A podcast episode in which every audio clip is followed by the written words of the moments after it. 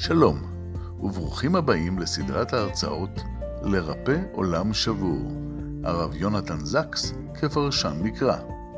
בכל שבוע תימסר הרצאה אקטואלית על פרשת השבוע, עם תובנות ופרשנויות לדרכו הייחודית של הרב זקס, זיכרונו לברכה. הסדרה מופקת על ידי עמותת החברה לחקר המקרא, מיסודו של דוד בן גוריון.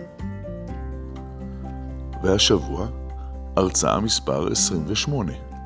האם התורה מסכימה עם העבדות? מאת הרב אלכס ישראל. אנו מאחלים לכם האזנה נעימה. שלום, ערב טוב. שלום לכולם, לכל הצופים, מאזינים. Uh, אני מאוד שמח להיות איתכם. Uh, כבוד הוא לי. Uh, לכבד את זכרו של הרב זקס ולשתף ביחד איתכם כמה דברי תורה על פרשת השבוע. ואנחנו נצלול מיד ל, ל, ממש לתוך הפרשה, תן לי לשתף את הדף מקורות שלפניכם, ובואו נתחיל. אנחנו מתחילים את פרשת משפטים. עם נושא העבדות. Uh, וכתבתי פה עבדות בעד או נגד. uh, אם התורה הוא, בעד, צריך להיות כתוב, בעד החופש, למה היא תומכת במוסד העבדות? אז בואו נתחיל. ואלה המשפטים אשר תשים לפניכם, כי תקנה עבד עברי שש שנים יעבוד, ובשביעית יצא לחופשי חינם. אה, אנשים רוצים שאני אגדיל. אם אני אגדיל, אני מקווה שאני יכול לראות את זה. טוב, בינתיים אנחנו בסדר. אמ, אז ככה, המ... התורה, בואו בוא, בוא אולי נשאל את זה ככה. אנחנו שמענו בשבוע שעבר, הדיבור הראשון, אנוכי השם אלוקיך אשר הוצאתיך מארץ מצרים מבית עבדים. זה היה נשמע לנו שהקדוש ברוך הוא לא רוצה שנהיה עבדים. ופתאום העם שזה עכשיו השתחררו מעבדות, מ-200 שנות עבדות, פתאום, כי תקנה עבד עברי, יש להם בעצמם עבדים. מה קורה? האם התורה מעודדת עבדות? שש שנים יעבוד, ואנחנו יודעים ההמשך של הפרשה, אם יאמר העבד, אהבתי את אדוני, אז ורצה את אוזנו במציאה, ועבדו לפי הפשט לעולם, אני יודע שחז"ל אומרים שהוא יוצא ביובל, אבל זה נשמע לעולם. מה? האם התורה היא בעד עבדות או נגד עבדות? עכשיו, מה שאני אעשה בעזרת השם בשיעור היום, זה שהרבע שעה הראשונה נדבר קצת על שיטות uh, שאנחנו מוצאים בפרשנים, גם הפרשנים המודרניים, ואז נעבור לשיטה המיוחדת והייחודית של אה, הרב זקס. אז מה הפרשנים הקלאסיים אומרים? אולי מכירים קצת את הגישה של רש"י, שרש"י מביא את הברייתא מספר שתיים בדף. רבי שמעון היה דורש בכרזה כמין חומר. מה נשתנו דלת ומזוזה מכל הכלים שבבית? למה דווקא כתוב שאם אומר יאמר העבד אהבתי את אדוני, את אשתו ואת בניי, לא, לא אצא קצת העבדים, וגישור אדוניו אל האלוהים, אל הדלת או אל המזוזה, ורצה אדוניו את אוזנו במרצע ועבדו לעולם. למה מזכיר הפרשה את הדלת והמזוזה? אמר הקדוש ברוך הוא, דלת ומזוזה שהיו עדים במצרים. כאילו, שמענו על האדם, על המשקוף ועל המזוזות, שהיו עדים במצרים שפסחתי על המשקוף על שתי המזוזות, ואמרתי, כי לי בני ישראל עבדים, עבדי הם, ולא עבדים לעבדים. והלך זה וקנה אדון לעצמו, ירצה בפניהם. כלומר, התורה מגנה את המצב שבן אדם רוצה למכור את עצמו לעבדות, ואומר, אני שחררתי אתכם ממצרים, ואני לא רוצה, אני רוצה שאתם תהיו, אנוכי השם אלוקיך אשר עשיכם מארץ מצרים, אתם תהיו רק עבדים לאדון אחד, וזה הקדוש ברוך הוא, אז לכן, אם אתם רוצים להישאר, טוב, תלך למזוזה, תלך למשקוף, תלמד קצת את המסר של המזוזה עצמה, שהקדוש ברוך הוא רק מבקש חירות לכולם. Uh, וזה הפסוק, הפסוק ממש ויקרא, כי לי בני ישראל עבדים עבדי הם אשר הוצאתי אותם מארץ מצרים, אני השם אלוקיך. ולכן, uh, אם אנחנו צודקים, התורה היא בעד, נגד עבדות ובעד שחרור, אבל עד חופש. אבל אם זה נכון, יש לנו קושייה גדולה. כי פה בפרשה שלנו, בפרשת משפטים, ושוב בפרשת בהר, כי ימוך אחיך, ושוב בפרשת ראה, יש לנו דיני עבדים, בפוטרות, עם כל הפרטים, הענק תעניק לו, וה... כאילו כמה שנים, ואפילו, הייתי אומר, לא ליהודים, אבל לאלה שהם נוכרים, יש לנו לעולם בהם תעבודו, יש רעיון של עבדות. אז אם זה נכון שהתורה היא בעד החופש ועד שאף אחד לא יהיה עבד לאף אחד אחר, אז למה כל כך הרבה התורה חוזרת פעם אחרי פעם אחרי פעם על דיני עבדות? למה התורה מקבלת את העבדות? אולי אני גם אזכיר שבאותו דרך של הפרשה שלנו מתחילה עם הנושא של עבד עברי, גם ההפטרה השבוע, ההפטרה השבוע היא מספר ירמיהו, והסיפור המפורסם שבירמיהו אה, הוא מצווה על העם לשחרר את העבדים שלהם, הם עשו ברית, כרתו ברית, לשחרר את כל העבדים, והחזירו את העבדים, וירמיהו מוכיח אותם. שוב, עוד פרשה שאנחנו רואים החשיבות של החופש והעניין שאנחנו הולכים נגד המוסד של העבדות. אז מה אנחנו עושים עם זה?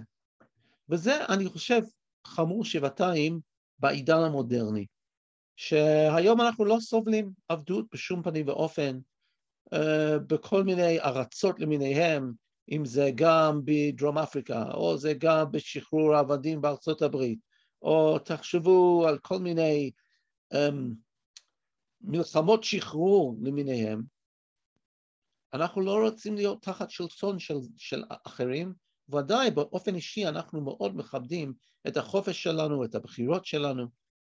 אז מה התורה הקדושה אומרת על עניין העבדות? אני רואה שיש יש אה, יד מורם ואני אקח את שאלות עוד מעט, תנו לי פשוט להגיע לסוף החלק הראשון של השיעור, ואז אני אקח שאלות באופן מרוכז, אם יש. אמ, אז מה אומרים? אני רוצה לעבור קצת על כמה דעות בעידן החדש. השד"ל, אה, ראש שמואל דוד לוצטו אה, מהמאה ה-19 באיטליה, הרש"ל הירש והרב קוק. שד"ל אומר ככה, התורה אשר דרכיה דרכי נועם ורחמים, פתחה משפטיה במשפט העבד והמה. עכשיו בואו נקשיב, אשר בימי קדם היו נחשבים כבהמה. כלומר, אם אנחנו מסתכלים על חוקי החמורבי הידועים, העבד ממש נחשב, אפשר להכות אותו, אפשר אפילו להרוג אותו, ואתה לא חייב זה ממש כמו כסף, כמו רכוש. ולא היה השופט דן דינם ורב ריבם נגד אדוניהם. כלומר, השד"ל אומר שתחשוב, התורה באמת יש לו עבדות, אבל זו עבדות שונה. התורה מחדשת בעולם העתיק להתייחס לעבד כבן אדם ולא קרובו בתור רכוש, או לא בתור... אז זה התורה שדרכיה דרכי נועם ורחמים. אוקיי, שמעתי, אבל זה לא יספק את הדור שלנו. מה נעשה עם זה? הרש"ר הירש, שגם יש לו חוש מוסרי, אתי, כל כך ערה, אז מה הוא עושה עם זה? והוא מזכיר לנו, הרב, הרב הירש, שהפירוש של רש"י, וזה מבוסס על הפרשה בהר, פרשת בהר, ויקרא פרק כ"ה, שהבן אדם שנמכר לעבדות, העבד עברי, איך הוא הגיע להיות עבד, עבד עברי. Um, ו... והתשובה היא שבאמת הבן אדם הזה היה גנב, מישהו עם אמצעים כלכליים דלים, הוא גונב, הוא נתפס, הוא נשפט, ואין לו מה לשלם. הוא לא יכול לשלם על הגזלה שהוא גזל. איך הוא ישלם? אז בדין מוכרים אותו. מוכרים אותו כדי לשלם את הגזלה. אוקיי, מעניין. בואו נראה איך הרשר הירש אה, מסביר את זה. הוא אומר, שלילת חופש זה הכיצד? ציוותה התורה להביא את העבריין לתוך בית המשפחה על מנת לתקנו. יש כל מיני תיאוריות של עונשים. האם העונש הוא לתת גמול למי שחטא או פשע? פה הוא אומר זה לתקן אותו, לשקם אותו, כדי שלמרות מעמדו המושפל עדיין יחוש שרוחשים לו כבוד ונוהגים בו מנהג אחווה, ועדיין יוכל לזכות באהבה ולהעניק אהבה. מאוד מעניין שלמה אשר מתייחס? הוא אומר ככה, מה הדבר הראשון שמתייחסים אליו? כי תקנה עבד עברי, אם בגפו יבוא, בגפו יצא. אם הוא רווק כשהוא נכנס, הוא יצא כרווק. אם בעל אישה הוא, כן? האישה וילדיה וכולי וכולי. כלומר, הוא נמצא במצב שהוא יכול להקים משפחה, הוא יכול להיות עם המשפחה. הוא לא בן אדם שאנחנו מתייחסים אליו בתור עבריין, ואתם תשמעו עוד, עוד, עוד כמה טרחות צריכה את האדון כדי שיקוימו קשרי משפחה של העבד ולא תופקע משפחתו ליגון או להנחה בעקבות פישו ותוצאותיו. כלומר, אם אתם תמכרו אותו לעבדות והמשפחה שלו לא באים איתו, איתו, אז הוא מרוויח, אבל המשפחה נמצאים מאחור, ומה עם ילדיו? הם יגדלו עם הרבה כעס והרבה עלבון ובלי כסף, והמעגל של העוני ושל הפשע ימשיך. אז הוא אומר ככה, עונשי מאסר על כל אובדן התקווה והשחטת המוסר השוכנים אחרי חומות בית הכלא, אין להם מקום בתורת השם.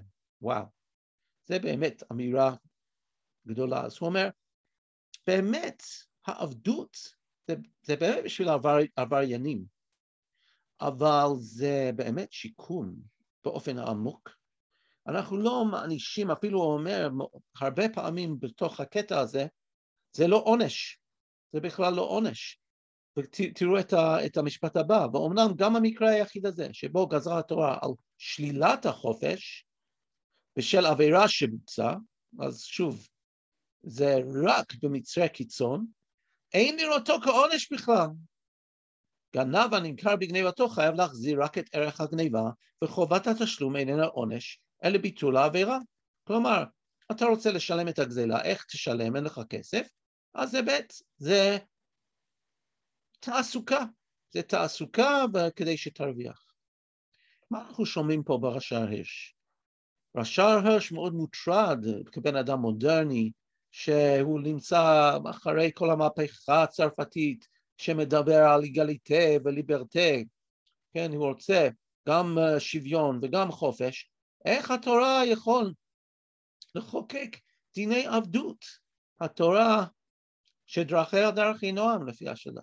אז הוא אומר, לא, לא, לא, לא תפסת את זה נכון. זה באמת מוסד שיקומי, כל הסיפור הזה של עבדות. עכשיו, אפשר להסביר ככה, אבל זה לא נשמע ככה. זה לא נשמע ככה כשאנחנו שומעים, כשאנחנו קוראים את הפסוקים בהפטרה של ירמיהו, וגם בפסוקים של ספר נחמיה, פרק ו', פרק ה', סליחה, ועוד מקומות אחרים. באמת, ליהודים היה להם עבדים. אז מה עושים עם זה? אבל שוב, הגישה של הרשר הירש היא שאין באמת עבדות. Uh, אגב, גם אומר יותר מזה, גם כשהוא נמצא בעבדות, תראה במקור מספר 6, ועוד הלכה חשובה למדו מן המילים, וטוב לא עמך, חייב האדון לנהוג בעבד בשוויון גמור לגבי כל הליכות ביתו. עמך במאכל, עמך במשתה, עמך בקצות. מכאן אמרו, כל הקונה עבד עברי כקונה אדון לעצמו. כלומר, ההלכות הידועות שאי אפשר להשפיל את העבד, אי אפשר לרדות בו. אם אתה מכה אותו ואתה מוציא לו שן או עין, הוא הולך חופשי. כלומר, אי אפשר להכות את העבד, אי אפשר להטריד אותו, אם אין לך כרית, אם יש רק כרית אחד בבית, הוא מקבל את זה, ולא האדון.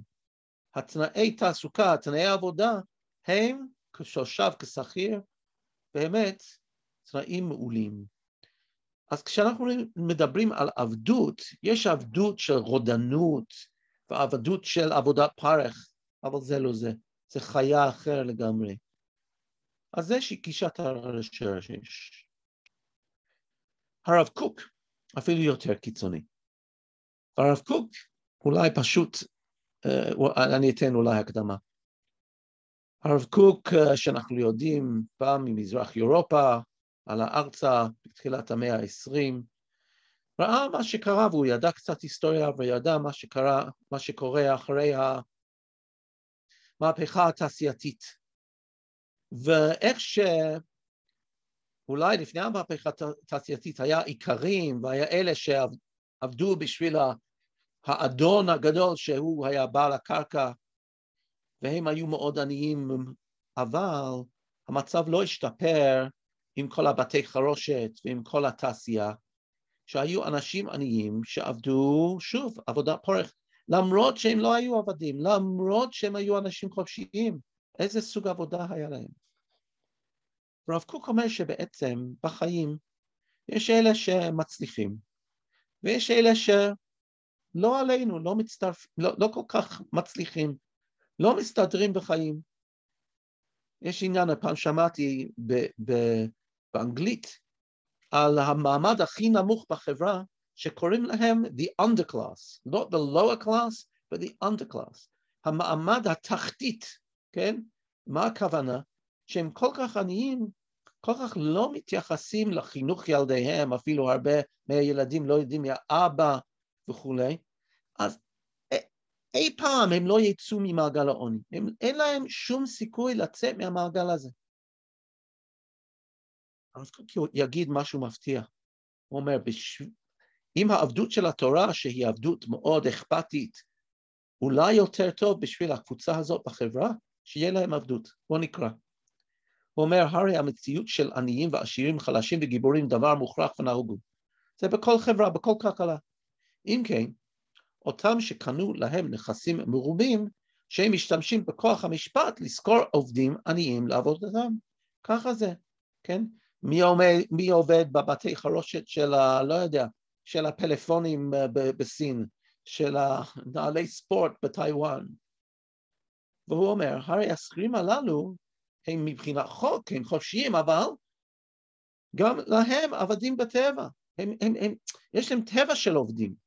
עובדים, אפילו עבדים, ניסה להכרח החברותי. והנה למשל, העובדים במכרה הפחם. שהם נזכרים מרצונם, הם באים לקבל עבודה בתוך המכרה פחם. הרי הם עבודים לאדוניהם, ובוודאי חלק האנשים שהם צריכים להיות שפלים במצב. לולא הרישה ששלטה כל כך בליבו בני אדם, עד כדי רמיסת משפט, הנה אם היו עבדים קנויים כקניין כסף, אז היה מצבם יותר טוב. הוא אומר, האיש תעשייה שהוא בעל מכרה הפחם, לא אכפת לו אם הפ... המכרה יקרוס וימותו כמה עבדים. אין, לה, אין להם ביטוח, אין להם... בסדר, הם מתו. הוא יביא עוד עובדים, כי יש מספיק אנשים עניים בעולם. אבל אם, אם הם היו עבדים שלו, אם הוא כבר קנה אותם, הוא ידאג להם יותר, הוא ייתן להם תנאים, הוא ידאג לבריאות שלהם. זה גישת הרב קוק. הרב קוק אומר שלמסכנים בחברה, למעמד התחתית הזה, אולי עדיף עבדות וככה הוא מסביר את זה. עכשיו, אני חושב שאולי אנחנו היינו אומרים, אולי עדיף זכות עובדים, זכויות אה, של העובד. אבל העניין שמישהו יהיה עבד, ממש עבד לאדוניו, אני חושב, עם כל מה ש... איך שניסינו לקשט את המצב דרך השד"ל, שהשד"ל אומר, זה יותר טוב מלהיות רכוש או חיה. דרך הרב, הרב, הרש"ר הרש, אומר, מה שהתורה משרטטת פה זה לא עבדות, זה שיקום לעבריינים. והרב קוק שאומר, יש אנשים שלא מצליחים, ובעולם החופשי, בכלכלה החופשית, הם פשוט, הם uh, מטרה לכל מיני התעללויות מיניהם וכל מיני מצבים של ניצול, עדיף היה אם הם היו עבדים והבעל היה אכפת להם. בסדר, אולי זה משכנע כשאנחנו קוראים בפעם ראשונה, אבל בואו נחשוב פעם שנייה, עבדות זה מצב מאוד מאוד קשה. אז היו כמה, אנשים, כמה שרצו לשאול שאלה, ואם רוצים לשאול אז אולי זה זמן טוב, אני אסתכל גם בצ'אט. Um, כן, השאלה היא לגבי עבד כנעני, כן? וכמו שאמרתי, וכמו שאת, כמו שמישל אומר פה, כן? Uh, הרי היהדות בעד עבדות של כנענים, הסטנדרטים המודרניים של מוסר שוללים את האפליה והגזענות. ואני מסכים, זה מאוד קשה לי להסביר את זה. Um, היה מישהו שהיה להם את היד מורם לפני כן, רצה לשאול. אוקיי, אז אם אין אף אחד אני אעבור. ניסיתי לה, להביא את הדעות האלה, כי אי אפשר להגיד גם על הרב קוק וגם על השד"ל וגם על אשר הירש, שאין להם חוש מוסרי מאוד מאוד איתן, והם מאוד, אה, יש להם כאילו הערכים המודרניים, שוב, של החופש, מאוד קרובים לליבם ולהווייתם. ובכל זאת, אין אף אחד מהם שמגיע, אני חושב, לגישה של הרב זקס. הרב זקס לוקח את זה כצעד קדימה, ובואו אני שוב אשתף את, ה, את הדף מקורות, ו, ונראה מה אפשר להגיד ש, אצל הרב זקס.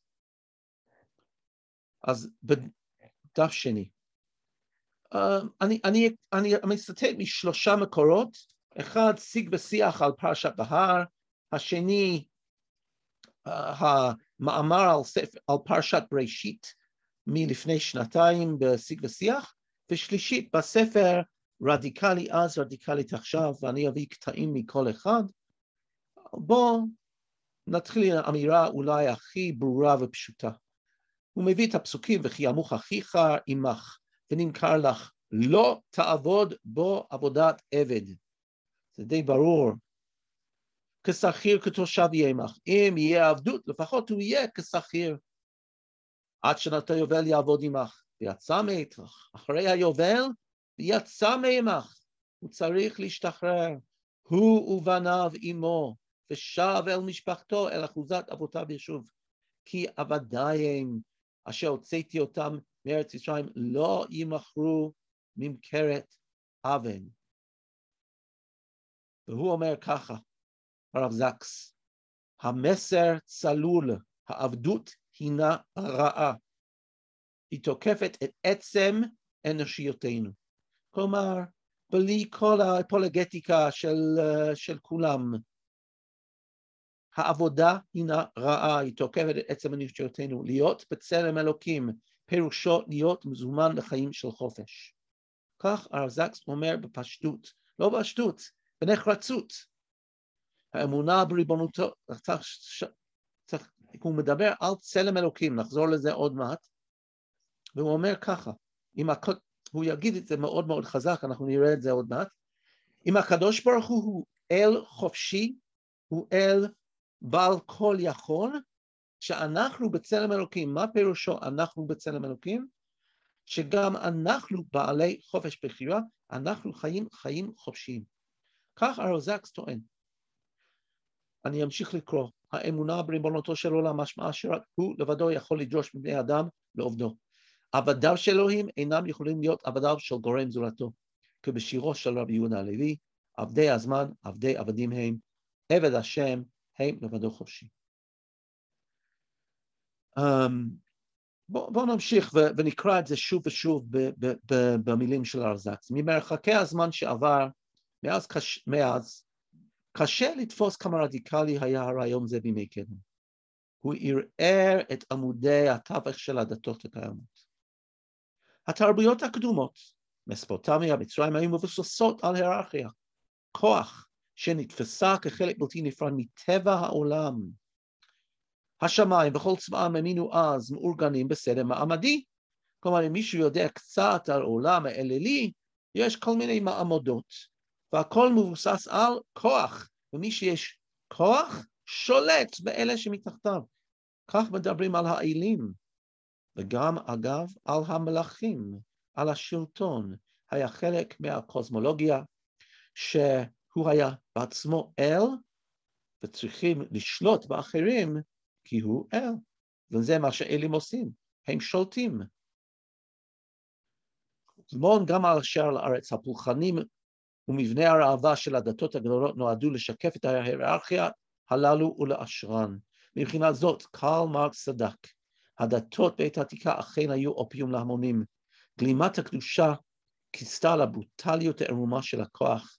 הדת ניתנה תוקף לסטטוס קוו הפוליטי החברתי.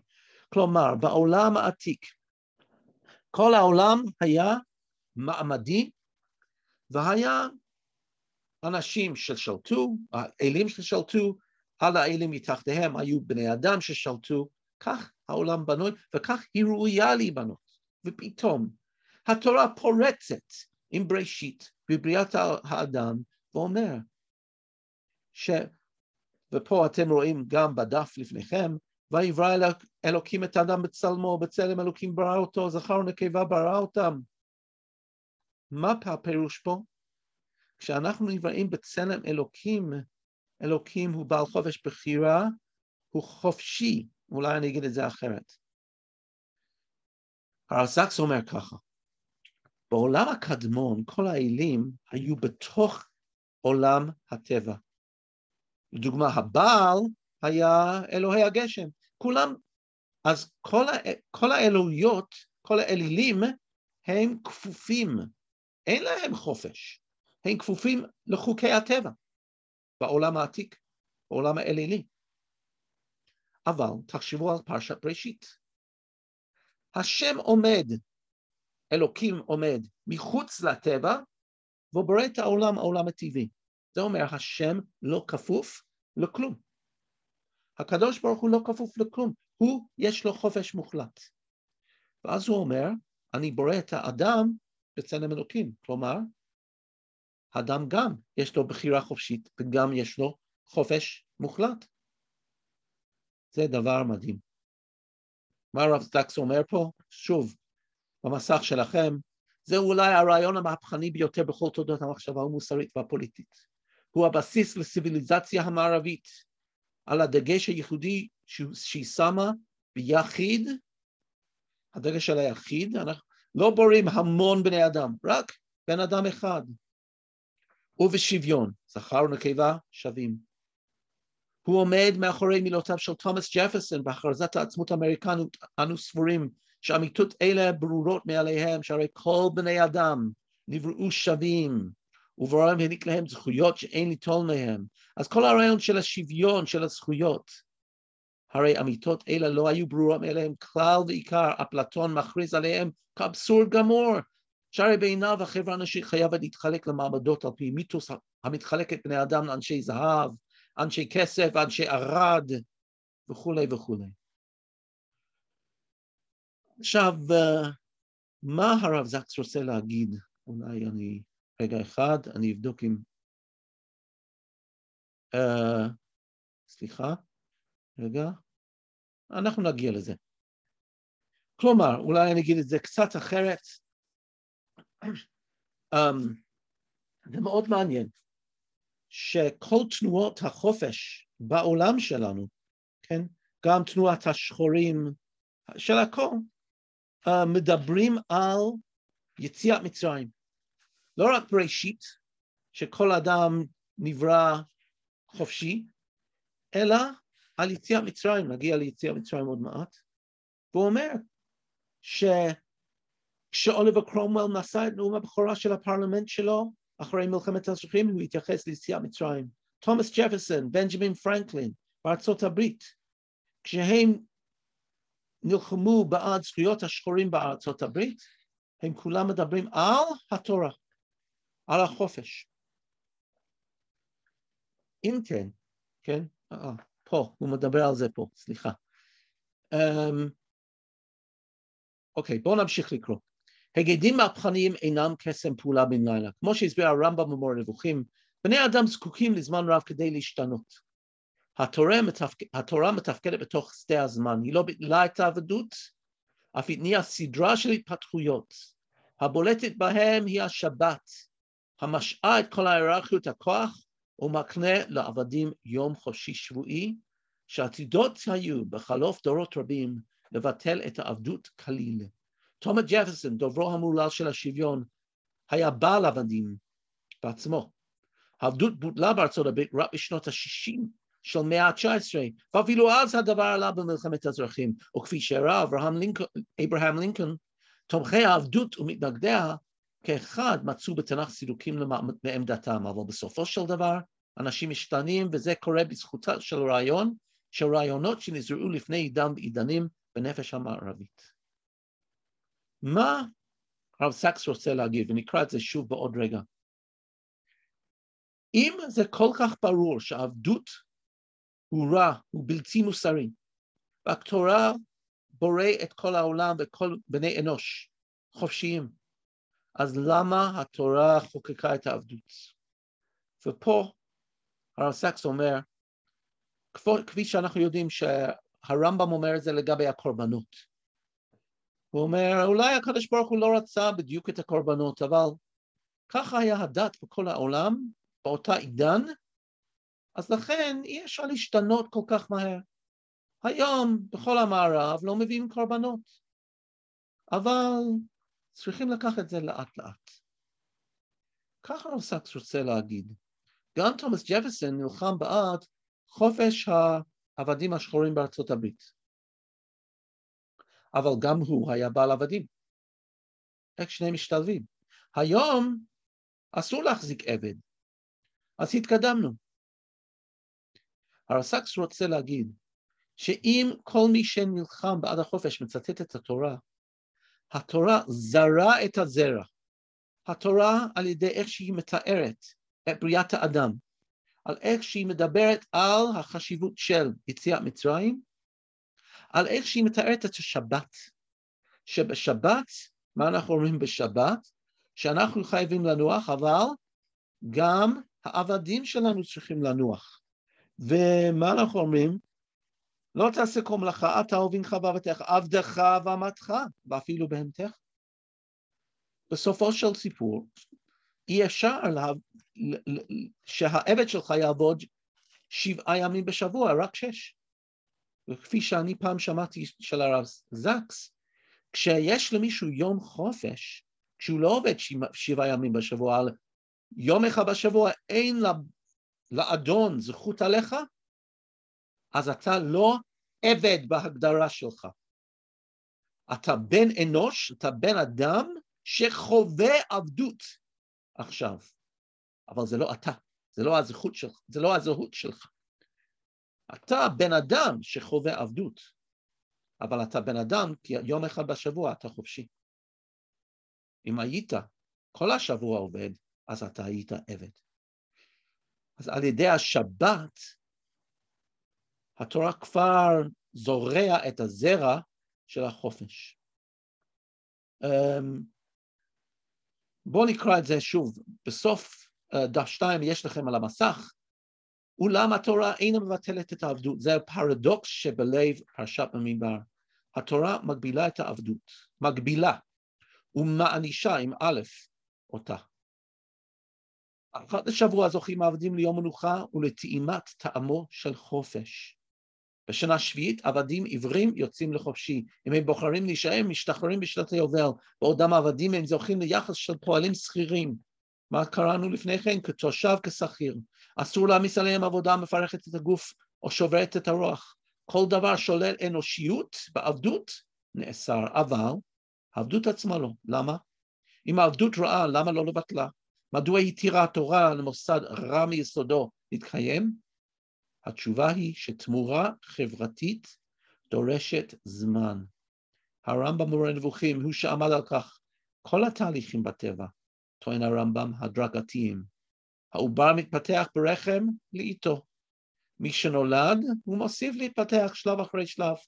כך לגבי האדם היחיד, וכך לגב, גם באשר אומות ולתרבויות. ועכשיו הוא מצטט ממור נבוכים, אי אפשר לצאת מניגוד לניגוד בבת אחת, לכן אין אפשרות בטבע האדם שיעזוב את כל אשר הסכין עליו בבת אחת. אבל, אומר הרב זקס, העובדה של כל לוחמי החופש בכל עידן ועידן מצטטים את יציאת מצרים, כן? שרים על מוזס, כן? כל השירים של, ה, של, של כל מאבקי החופש. זה עובדה שהם שואבים את ההשראה מהתורה שלנו, אמ, גם מבראשית וגם מספר שמות.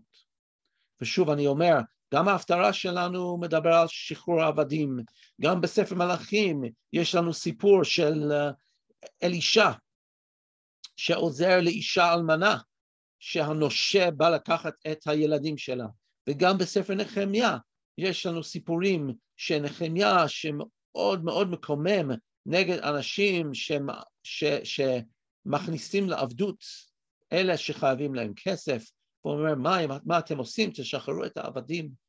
כלומר, כבר בחברה הישראלית הקדומה יש לנו את הרעיון של אה, איזה ניגוד לכל המוסד של העבדות, והוא אומר שהעולם הגיע לזה בסוף, בהשראת התורה. עכשיו בואו נראה מה הוא עושה אה, זה עוד, נקרא עוד קצת ואז נסיים. חוויית יציאת מצרים עתידה, עכשיו הוא, הוא, הוא קופץ מבריאת העולם ליציאת מצרים, חוויית יציאת מצרים עתידה לעצב השקפה פוליטית שלמה של העם, שזה מקרוב יצא לחופשי. יום אחד הם עתידים למצוא עצמם בארץ ובמדינה משל עצמם. אלה יצמיחו מלכים, נסיכים, אליטות ומדרג, ומדרגי כוח. יהיה בהם שליטים ונשלטים, בפוליטיקה רק לעיתים רחוקות, תואמת המציאות את החלום. המהפכה מחליפה שורה אחת של מדכאים בשורה אחרת, על שלשלאות חדשים, אך השעבוד נותר כשהיה. אשר על כן אומר משה לבני ישראל, שלא לשכוח לעולם חוקיהם, מוסדותיהם ומנהיגיהם עתידיים, להיבנות סביב אותה רגע שבו נשמו בראשונה כעבדים את אוויר החופש. שוב ושוב מוסברים בתנ"ך החוקים והמשפטים במילים, כיוון היית בארץ מצרים. כלומר, הרב זקס אומר שיש לאנשים בשלטון יצע הרע לשלוט ולדכות את אלה מתחתיהם. וגם באיזה יום מן הימים אנחנו נהיה מדינה, ויהיה לנו שלטון, ויש לנו אותה יצהרה לשלוט ולדכא את האנשים הקטנים. וכשהתורה חוזרת פעם אחרי פעם, כי עבד היית במצרים, היא מוסרת לנו שאסור לנו שהחברה שלנו ייבנה באותה משבצת, באותה צורה, שכל העמים מסביב. הוא אומר כך, וזה קריאה, הרב זקס מאוד uh, לא אוהב, אפילו כשהוא מדבר על כל הרעיון של המלכות, של המלוכה בישראל, של שאול, של דוד, הוא תמיד טוען שהתורה מאוד אמביוולנטית, מאוד דו-קוטבית בקשר, אנחנו זקוקים למלך, ודאי, אבל אנחנו מאוד חוששים מהדיכוי, מהעיוות של הכוח. בואו נמשיך uh, עם שתי פסקאות אחרונות. היה, העם היהודי נקרא כבר מראשיתו להיות, לחיות את האמת, ומה זה האמת? שהאל חופשי משתוקק לעבודתם החופשית של בני אדם חופשיים. איזה, איזה, איזה פסקה פה.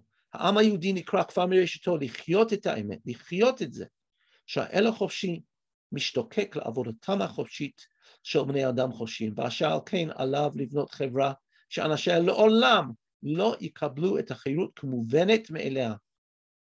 לפני שניתן להם לטעום את טעם החירות, לפני שנהיינו לעם, לא רק לחוות אותה, אלא לחוש בטעם העז באותה פרץ המוכר רק לאדם מורב שמזון בעל פיו היה עליהם לעבדה.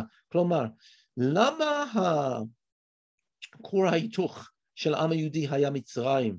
למה היינו זקוקים לחוות את העבדות? שאנחנו אף פעם לא נראה את החופש כמובן מאליה. זה לא מובנת מאליה, זה מתנה גדולה. חוויית העבדות הפכה בעיני עם שלם לדגם ותבנית של התשוקה לחירות. היא הייתה לחלק מזיכרונם שהתחדש מדי שנה בשנה בליל הסדר, ונמצא לילדיהם כטעמם של המרור ושל המצות. איזה יופי. כלומר, הוא אומר, אנחנו היינו, אנחנו צריכים לשמור את הטעם המריר של המרור, לזכור היינו שם, והחופש הוא לא מובנת מאליה, אל תיקח את זה, תמיד תזכרו, הדבר שהיא רוצה שמשתוקק לעבודתם החופשית של בני אדם חופשיים. ואולי לסיים, לסיים באיזה משהו שמאוד נוגע אלינו, לחברה שלנו, של היום, חברת הסלולר, um, וכל מיני מרין בישין שיש לנו אפילו בדור, בדור שלנו. הוא מדבר על שבת, הרב זקס, ובשבילו שבת הוא מעין עולם הבא במובן מסוים. שבת הוא הדגם של החופש. כמו, כמו, כמו שהוא אמר, אפילו העבד חופשי בשבת, השבת היא ללמד אותנו מה זה התמצית של, ה, של החופש. אז שוב, פה שכתבתי זה דף 124 בספר רדיקלי אז רדיקלי עכשיו. הוא אומר, אפילו כיום, רווחות צורות מתונות יותר של שיעבוד. אין אף אחד מאיתנו שהם עבדים, אבל הוא אומר, יש עוד צורות שיבוד. חוסר ביטחון, התמכרות לעבודה, אין סוף הכל וחרדות של חיי היומיום, אולי הטלפונים שלנו. וכפי שמרקס לא עייף מלומר לנו, עבדים דרכם שהם מתרגלים לשלשלאותיהם. כלומר, אנחנו מאוד מתמכרים, מתמכרים מאוד מהר לכל מיני דברים. באיזה מובן החופש המוחלט מכביד עלינו, ואנחנו מוצאים לעצמנו כל מיני עבדויות למיניהם. לפיכך, בתוף, אומר הרב זקס, בתוף גאולות הזמן עצמו, היה על כולם להתנסוף בחופש ללא תנאי, כדי שלא לאבד לעולם את אהבת החירות, גם אם היא נמשכת לפי שעה רק יום אחד מתוך שבעה. מעולם לא נשכחו מזיכרונם של יהודים שני טעמים, טעם העוני בפסח וטעם החופש בשבת. אז זה לא רק פסח, שבת הוא יום החופש, זה יום שאנחנו משתחררים מהעול של השבוע, מכל ההתמכרות שלנו אולי לטלפון, לאינטרנט, למה שלא, לעבודה, למה שיהיה, ואנחנו נשארים לבד עם עצמנו ואומרים, טוב, מה נעשה עכשיו? צריכים לדבר, צריכים לשחק עם הילדים, עם הנכדים ומה שלא יהיה. ובאמת, הוא אומר, זה לכל מיני שאלות. לסכם, הרב זקס לא מוכן לקבל שיש דבר טוב בכלל בעניין של מוסד העבדות. זה לא כמו שהרב קוק אמר על אלה שהם לא המצליחנים בחברה. זה אפילו לא מערכת שיקומי בשביל, בשביל עבריינים, זה לא כדי לרומם את העבד, התורה באה לרומם את העבד ממצב של משפטי של כמעט חיה או בהמה למצב של בני אנוש. לא, התורה מתנגדת מיצירת האדם בצלם אלוקים, הקדוש ברוך הוא רוצה שנהיה חופשיים. יש סיבה שבתור עם עברנו עבדות, והדבר הראשון, הקשר הראשון של הקדוש ברוך הוא, החוויה המעצבת של העם היהודי, זה היציאה מעבדות לחירות. התורה מתנגדת. עכשיו התורה היא ריאלית. הקדוש ברוך הוא, ריאלי. אז לכן הוא יודע שייקח דורות, אלפי שנים, כדי להגיע למצב של היום, שכבר עברנו מהפכות, המהפכה הצרפתית, האמריקאית, וכל העולם דוגלת בחופש ונוגדת לעבדות ולדיכוי. והרב זקס אומר, הכל מן השמיים. הכל תהליך שהתניע הקדוש ברוך הוא בכתבי הקודש, בעיצוב של העם הנבחר שאמור להשפיע על העולם, וזה באמת חלחל, זה חלחל דרך הדתות האחרות, זה חלחל דרך התורה עצמה ודרך הנביאים. ובסוף, אחרי שלושת אלפים וחמש מאות שנה, הגענו, הגענו למצב הזה וצריכים לקדם את זה עוד יותר. ועדיין היא רלוונטית, היא רדיקלי אז, היא רדיקלי עכשיו. היום שאנחנו מצווים לנוח בשבת, זה עדיין אומר לנו שאנחנו אפילו אנשי החופש לא מספיק חופשיים. וזה מצווה לנו וזה מגרה אותנו למצוא את עוד מימדים ועוד מעלות יותר גבוהות של החופש בהוואי שלנו, בקיום שלנו.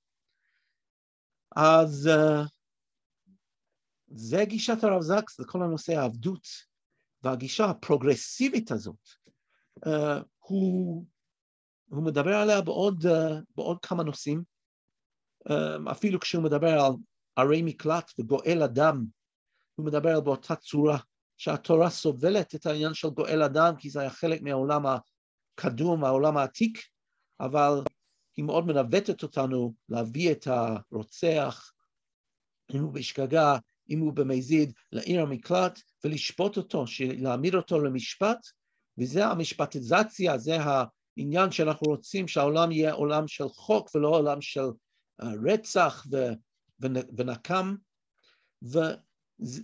ובעוד כמה נקודות, הרב סקס מדבר על זה שהתורה לפעמים זורעת איזה רעיון בקיום האנושי, בחברה האנושית, ומחכה, מחכה שהתרבות האנושית תתפתח ויגיע למקומות יותר מפותחים, יותר מתורבתים, אה, ואנחנו מקווים שנעשה את חלקנו כדי שנגיע לעולם מתוקן יותר.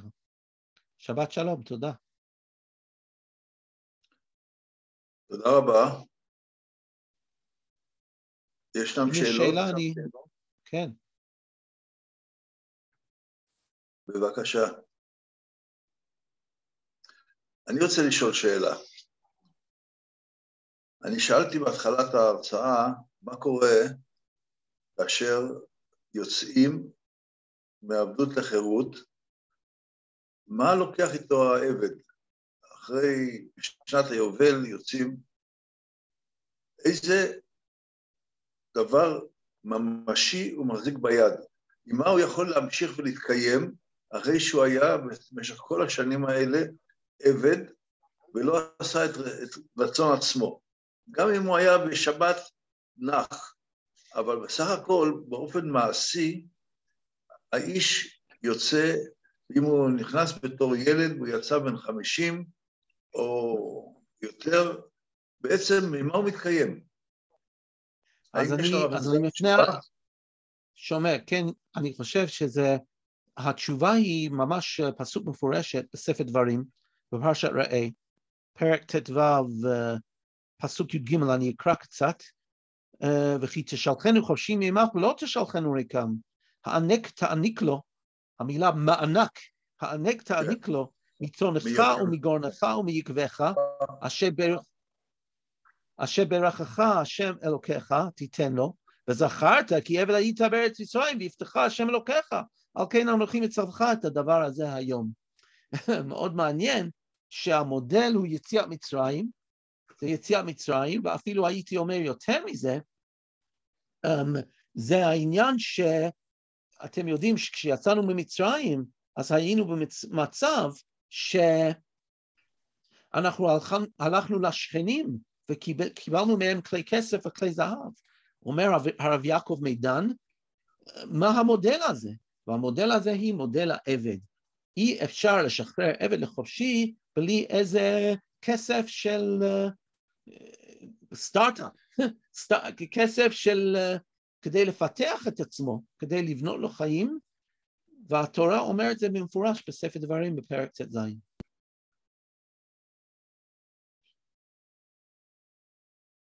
אז אני מקווה שזה עונה על השאלה. כן, בהחלט. יש פה שאלה מעניינת. בצ'אט.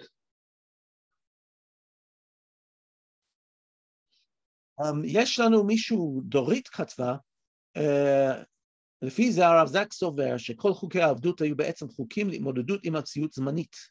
העבדות במצרים ופסח נולדו לשמר בנו את היכולת לציין ולהבין את השלילויות.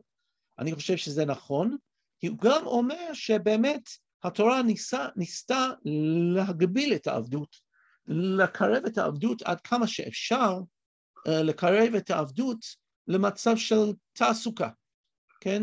שאפשר לרדות, לא תרדר בו עבודת פרך, בוודאי בשביל יהודים. בשביל גויים, אז אולי יש מצב אחר, כי הם לא חלק מהעם שלנו, והרבה יותר קשה לשלוט, בה, כאילו, לשלוט בתנאים שלהם, אבל אין להם אותן זכויות. אבל אני חושב שהרב זקס גם אומר את זה, חוקי העבדות הם לא חוקים שמשקפים את הערכים האמיתיים של התורה, הם כזה מצב ביניים. זהו, שבת שלום לכולם, תודה רבה, ואני מקווה שיהיו לנו עוד הזדמנויות. יישר כוח לישראל ולכל, ה, ולכל ה, החברה לחקר המקרא, על כל התמיכה וכל העידוד וכל הפרויקט הנפלא הזה. תראה כמה, כמה משתתפים כל שבוע בשיעור, זה באמת אה, דבר ענק ודבר גדול. תודה רבה. תודה רבה לך, מאוד נהניתי ולמדתי. תודה רבה. תודה. מרתק.